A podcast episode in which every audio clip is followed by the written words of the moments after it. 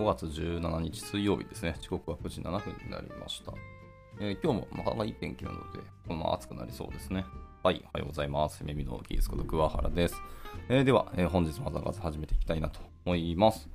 で、本日はですけども、とまあ、前回と全然またガラッと変わった内容なんですけど、今日はあのロジカルなコミックメッセコミットメッセージの書き方っていう記事をですね、読んでいこうと思ってます。まあ、これあれですね、前のトップに出てきたやつの一つで、タイトル的に面白そうだったんで読みたいなと思っていたんですけど、結局、あの昨日の夜読まなかったので、えー今から読んでいこうかなと思っています。えーでは早速行きましょうかね。えっ、と、プテラノンさんですね。おはようございます。ご参加いただきありがとうございます。え今日も今から、えタイトルの記事をダラダラと読んでいこうと思っております。行きましょう、えーチーム開発におけるコミットメッセージの書き方についてアウトプットをします。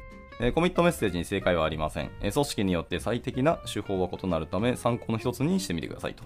で一応初心者の方へという注意書きがありますが、何もわからないうちはお作法を守るよりも、成長することの方が重要です。成長するためにはお作法ガン無視でいろいろ試したり、たくさん壁にぶつかり失敗することも必要です。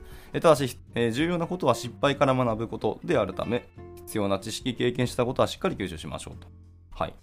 まあ、えっ、と、おおむね同意なんですけど、まあ、もちろんチームであったりとか、あの場によって、えーお作法ガン無視すると、こいつ、あの、協調性ないなっていうふうに評価になりかねないので、あの、ガンガン無視して、あの、失敗して、そこから学ぶっていうのはすごく僕大賛成なんですけど、ケースバイケース、場所を選んでいただけたらいいなと思ってます。はい、余談でした。じゃあ、えっと続いていきましょう。えー要点ですね。えー要点としてはですね、まあ、フォーマットを決めようという話なんですけど、フォーマットとしては、えー最初にコロン、絵文字、コロンで、えー閉じといて、で、そこにタイトル、で、次にスラッシュして、えっ、と、リーズン、まあ、理由ですね。で、次に、えースペシフィケーションで、最後にイシューですというような流れのフォーマットでコミットメッセージを書くっていうのがこの人の主張だそうです。はい。まあ、絵文字はもう単純に絵文字ですね。内容とか種類を、まあ、とりあえず目で視覚的に分かるようにしたいっていうのが、あ、の冒頭に来て、次のタイトルはもちろんタイトル、概要ですね。で、続いての、えっ、と、リーズンですね。これはこのコミットする理由ですね。っていうのを次に書きます。で、スペシフィケーションは、えっ、と、言い訳ではなくて、このコミット内容になった意図とか仕様とか、その辺ですね。まあ、理由付けのところをお話し書きましょうと。まあなんか、さっきのリーズンとスペシフィケーションは結構セットになっている感じはしますね。まあ、どう切り分けるかは意外と難しい気はしますけど。で、ラスト、イシューですね。まあ、その対応するイシューの、まあ、番号かなんか、リンクかな？あの、つけてくださいということですね。はい。で、まあ、作業内容はコードを見ればわかるので、概要とか変更理由とか、えー意図とか仕様というのを簡潔にまとめましょうというところです。で、まあ、例としてのコミットメッセージがこう2、3個ぐらい書いてますね。例えば、えー、 seedling、えーと、 init README とか、はい、とか、えーバグ、バグか、あ、虫ですね。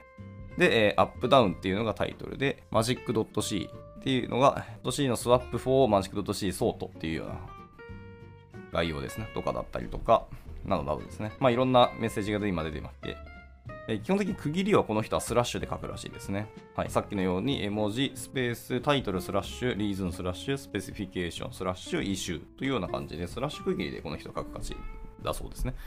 はい。で、えっとコミットメッセージじゃあそもそもなんでなんで書くのっていう書く理由なんですけども、えーそもそもコミットメッセージを書く理由というのは以下の通りです。えー一目でどんなコミットなのかっていうのを判断するため、えー簡潔にコミット内容を説明するため、えなぜこのコミットが必要なのかっていうのを説明するため、えーで、イシューベースで開発を進めるため、えーコードレビューや不具合があった場合に原因追及を助けるためと。はい。まあ大体そんなとこですね。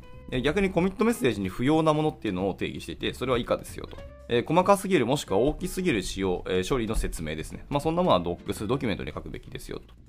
あとは処理の内容ですね。コード見りゃわかるんで、その内容をコミットメッセージに書く必要はないねと。で、言いたいこと、もしくは助けてほしいことみたいなことを書くと。まあ、それはそのチャ メンバーにチャットして相談をしてください。で、最後、言い訳とか独り言ですね。これは、まあ、マストドンでつぶやきましょうと。まあ、マストドンか、だから、ま、プライベートなところで、閉じたコミュニティで説あのつぶやいてくださいと。で、続いて、えじゃあ、本題のロジカルなコミットメッセージとはっていうお話ですけども、えコミットメッセージにおいて重要なことっていうのは、えー、Docs にも書かれておらず、コードだけ見てもわからないみたいな内容をコミットの内容に、えー簡潔に伝えることですよと。うん。で、以上の内容を踏まえてコミットメッセージに含むべき項目っていうのは、まあ、まず一つ目の絵文字ですな。一目でどんなコミットなのかっていうのを判断したい。まあ、確かにそれはコードで見てわかんないですからね。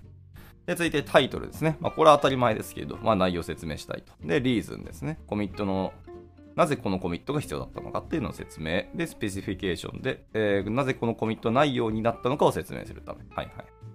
大元が reason で、それを具体的な内容になったですね。に帰着した理由とかを書きましょう。で、最後、 issue です。えーこれは issue ベースで開発を進めるためと。まあ、この issue のところはですね、チケットをどこで管理するかですね。GitHub イシューでやるチームもあれば、まあ、 Jira とか、 Notion とか、なんやらかんやといっぱいあると思いますけど、まあ、どこでイシューとかチケット管理するかは置いといて、まあ、それの、あれですね、まあ、番号とかっていうのをつけるべきなんでしょうね。で、一応、えー、コミットメッセージのフォーマットができましたと。じゃあ、さて、具体的な状況を設定してコミットせずメッセージっていうのを、えー、書いていきましょうと。絵文字ですね。で、一個一個今の説明をしていくらしいですけど、えー、まずコミットの種類ですね。えバグ改善なのか、新機能実装なのか、パフォーマンス向上なのか、などなどっていうものを一目で伝えるのが、え文字ですと。で、えっと、Git 文字っていうものがあるって、そこに、えっと、既存の有益な記事があるため、そちらも見てくださいと。えー、Git 文字っていうページとか、サイトがあるんですね。なるほど、なるほど。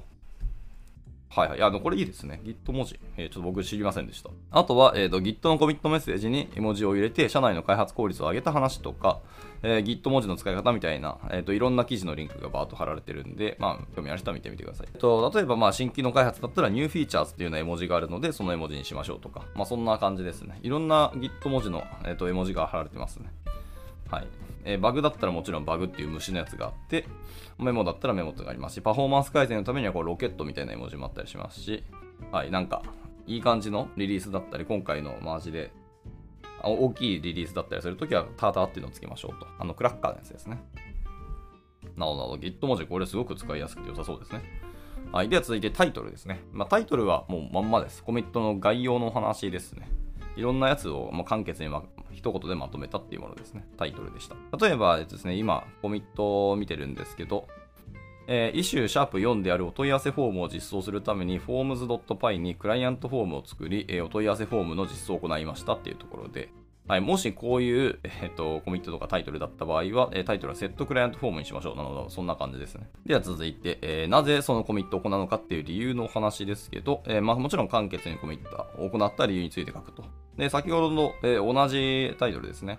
えー、一周読んであるお問い合わせフォームを実装するためにフォームパインにクライアントフォームを作ってお問い合わせフォームの実装を行ったっていうのがあった場合に、えー、なんでその理それを行ったかっていうところの理由ですけど、まあ、今回の例だと、お問い合わせフォームを実装する理由っていうのは、お問い合わせ対応するためだっていうところで、リーズンは for support クライアントにしましょうと。はは。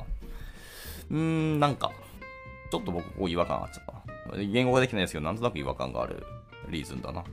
はい。えー、で、ちなみにここではですね、異臭4が立てられた理由を、えー、リーズに、えー、使用していますけど、異臭がある場合は、リーズンを省略、異臭内ですでに示されているため、えー、そっちを省略しても構いませんと言ってます。あーリーズンを省略する場合もあるんです。その場合は、あの、あ、か、最後の異臭のところが、あの、わかりやすくナンバーになっているから、いいのか。なんか途中ですね、リーズンって3つ目のところなので、3つ目のところを省略されると、書かれてるものがリーズンなのか、スペシフィケーションなのか分かりづらくないってちょっと一瞬思いましたけど。まあ理由が全部一周に書いてあるから一周番号だけで言っちゃいいかもしれないですね。はい。では続いて、えっ、ー、と、スペシフィケーションの話ですね。えー、なぜそのコミット内容になったのかっていう意図とか仕様ですね、を伝えますと。で、ここで注意すべきことは、絶対に言い訳を書かないことですよっていうところでした。はい。えー、コード内のコメントのにも言えることですけど、まあ、コメントで言い訳をするような、えー、コメントとかコードを見ないと意味がわからないっていうコードはそもそも書くべきじゃないよと。えー、まあ、言い訳ですね。はいはい。で、同様に言い訳をするようなコミット、もしくはコミットメッセージを見ないと意味がわからないコミットはそもそもするべきじゃない。えー、で、この specification はコミットメッセージにおいて重要な要素であるため、ロジカルに書いてくださいと。はいはいはい。で、先ほどの例の specification でいくと、えー、 by forms.clientform にしましょう。で、ラストイシューですね。はい。で、これも開発仕様などによって異なりますが、えー、イシューベースで開発を進めている場合は、えー、イシュー番号をコミットメッセージに含みます。で、えー、イシュー番号をコミットメッセージ書いた方が参照しやすく、意図が分かりやすいコミットになりますと。はい。で、1個書き忘れましたけど、コミットメッセージに、えーと、イシュー番号をつけていると、えー、GitHub でイシューとコミットを紐付けることができますと。そうなんですね。これ勝手にあの紐付けてリンクにしてくれるんですよね。シャープなんぼってつけておくと。で、えーと、コミットメッセージからイシューへ、イシューからコミットメッセージっていうリンクが付けられるので、ぜひぜひつけておいてくださいと。そんな感じですね。で、もちろんイシューはイシューシャープ4みたいな今回の例ですね。で、えー、作っておくと。はい。で、完成したコミットメッセージですね。改めてちょっと繰り返しになりますけど、今回のコミットの内容としては、えー、イシューシャープ4であるお問い合わせフォームを実装するために、えー、forms.py っていうファイルに、えー、 ClientForm っていうクラスを作ってお問い合わせフォームの実装を行いましたっていう内容です。それに対してのコミットメッセージは、えー、まず絵文字は sparkle ですね。新機能実装なので sparkle で、えっ、と、 set client form っていうのがまずタイトルです。で、えー、 reason は for support client。で、 specification ですね。っていうのは by forms.clientform。で、最後に、イシューはイシューシャープ4という感じです。まあ、英語になってるから余計そうなんですけど、直接的すぎて僕は逆に分かりづらくなっちゃったんだけど、こ れ皆さん分かりやすいんですかね？まあ、あと、今僕音読してるから皆さんは余計に分かりづらいかもしれないですね。ちょっと、あの、記事後でツイートしますので、皆さん今度見てみてください。まあ、あのロジカルなことはすごく伝わってきますしあのしっかりフォーマットされてるのは分かったんですけど僕としてはなんか全然分かりづらくなっちゃったなっていう感じがしますね。結局これどういうことをやったのっていうその冒頭のやったことのあれですね。仕様を読まなきゃ分からない気がしているのでなんかコミットメッセージ長すぎるのはそれはそれでどうなのって気がするので僕としてはなんかリーズンとスペシフィケーションをいい感じでマージして書いた方がいいかもしれないですね。絵文字タイトルまでは分かります。で、一周も全然分かります。で、リーズンとスペシフィケーションがだいぶ似通った内容なので、僕はここが結構ごちゃってるなる気がしました。まあでも実際ちゃんとやってないので分かんないですけどね。はい。えー、で、戻りまして、逆に不十分なコミットメッセージの例ですけど、例えば、フィックスコロンクライアントフォームとか、えー、コミットメッセージお問い合わせフォームだけとかを書く、そんなチームメイトはいや、それはダメでしょ。はい、あと、フォームとかメッセージみたいなコミットメッセージがあの良くないメッセージですねと。えー、ドックスにも書かれてないし、コードだけ見てもわからないようなコミット内容を簡潔に伝えることっていうのができておらず、まあ、いわゆるコミットの種類とか、概要、まあ、理由、使用意図とか、イシューについて何も触れられてないっていうのが、まあ、良くないってところですね。はい。で、ずっとここからですね、個人的な流儀、まあ、一般論じゃなくて自分のお話になりますけども、えー、まず絵文字プレフィックスの種類についてのお話です。えー、使用する絵文字プレフィックスの種類っていうのは各自カスタマイズすると良いと思ってます。で、実際にこの筆者の方が使っているプレフィックスっていうのは、えー、1、2、3、4、5、6、7、8、9、10、10、12個ありますね。結構ありますね。あえー、まずはシードリング、草の絵文字ですけど、これはイニシャルのために使うと。あ今から生やすっていうところでイニシャルの意味をしていますと。で、次に Fire ですね。Fire は update features だそうです。うーん。なんか燃えてるからなんかバグフィックス感はあるんだけど、そうなんですね。あの、 update features ね。機能回のアップデートのところでは Fire を使うと。で、続いて sparkles ですね。あの、キラキラするあの星のやつですけど。あれは new features ですと。新しく機能実装したところはこっちを使う。で、次はリサイクル絵文字ですね。リサイクルはリファクタリングをしている、意味していますと。はいはいはい。で、バグですね、次は。虫のアイコンですけど。これはもちろん、あの、バグですと。で、続いてアートですね。アートはいわゆるデザインのお話。まあ、多分スタイリングも含めてるような気がしますね。はいはい。で、続いてブックスですね。これはドキュメントです。そのまんまですね。はい。で、続いてレンチです。あの、工具のレンチの絵文字ですけど、これはのコンフィギュレーションですね。あー、なるほど。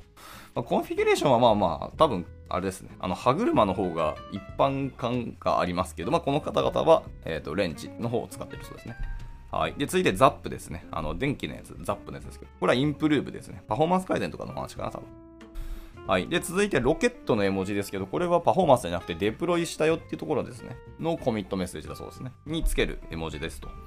はい。で、続いて DNA ですね。あの、まさに、まさに DNA のあの、缶の絵文字ですけど、これはマージを意味すると。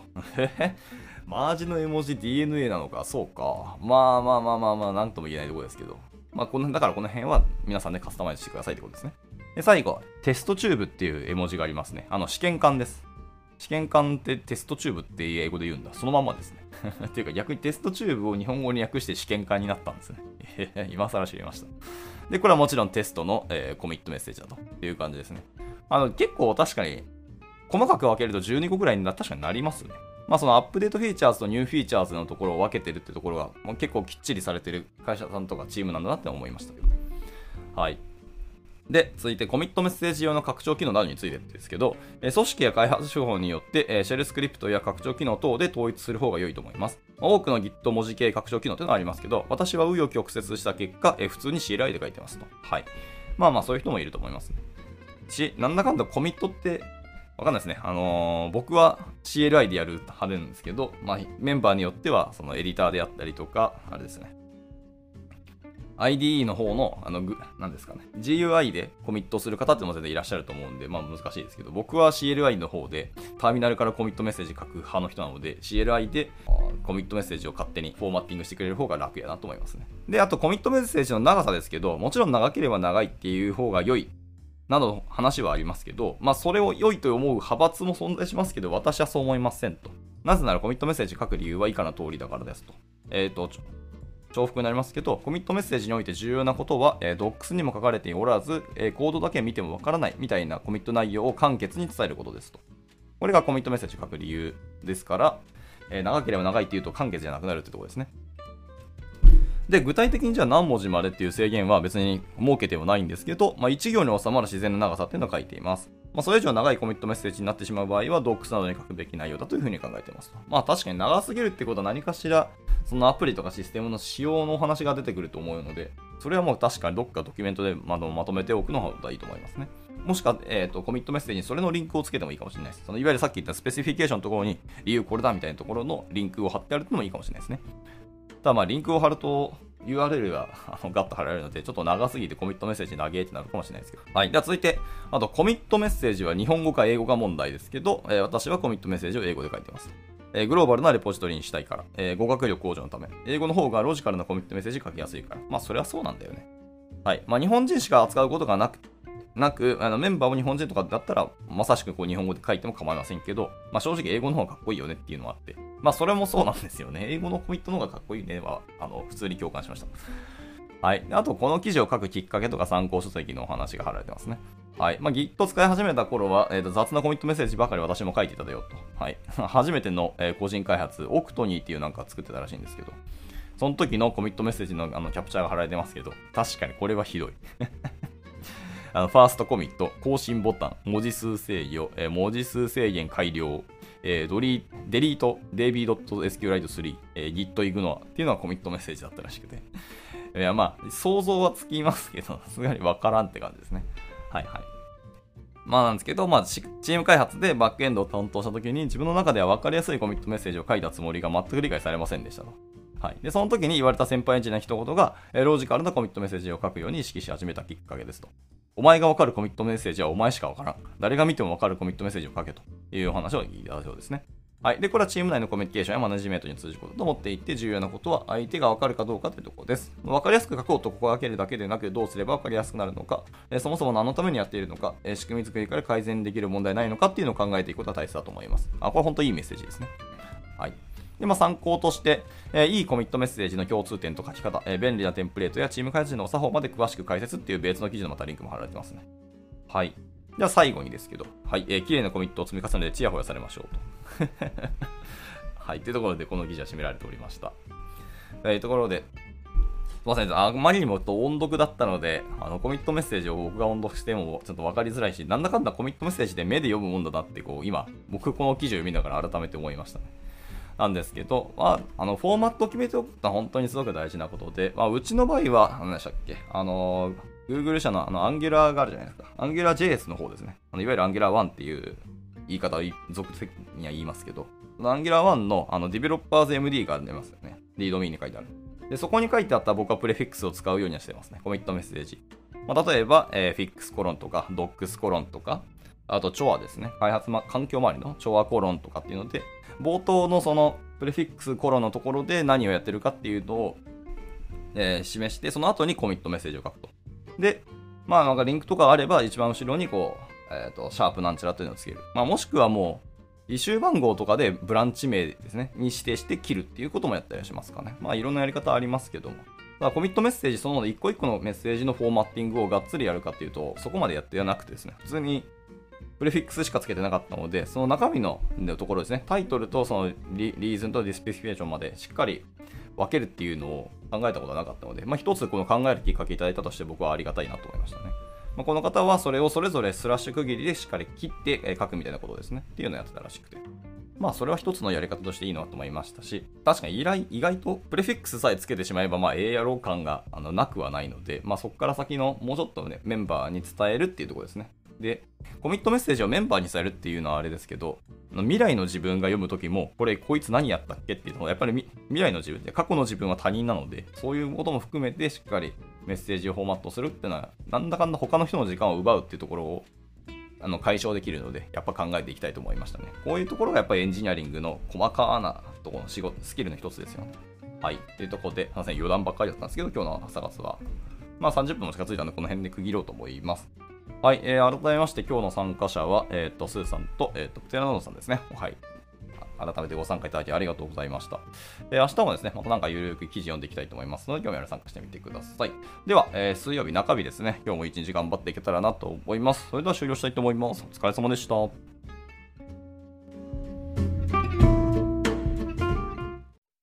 And now, a short commercial break. 現在エンジニアの採用にお困りではありませんか？候補者とのマッチ率を高めたい、辞退率を下げたいという課題がある場合、ポッドキャストの活用がおすすめです。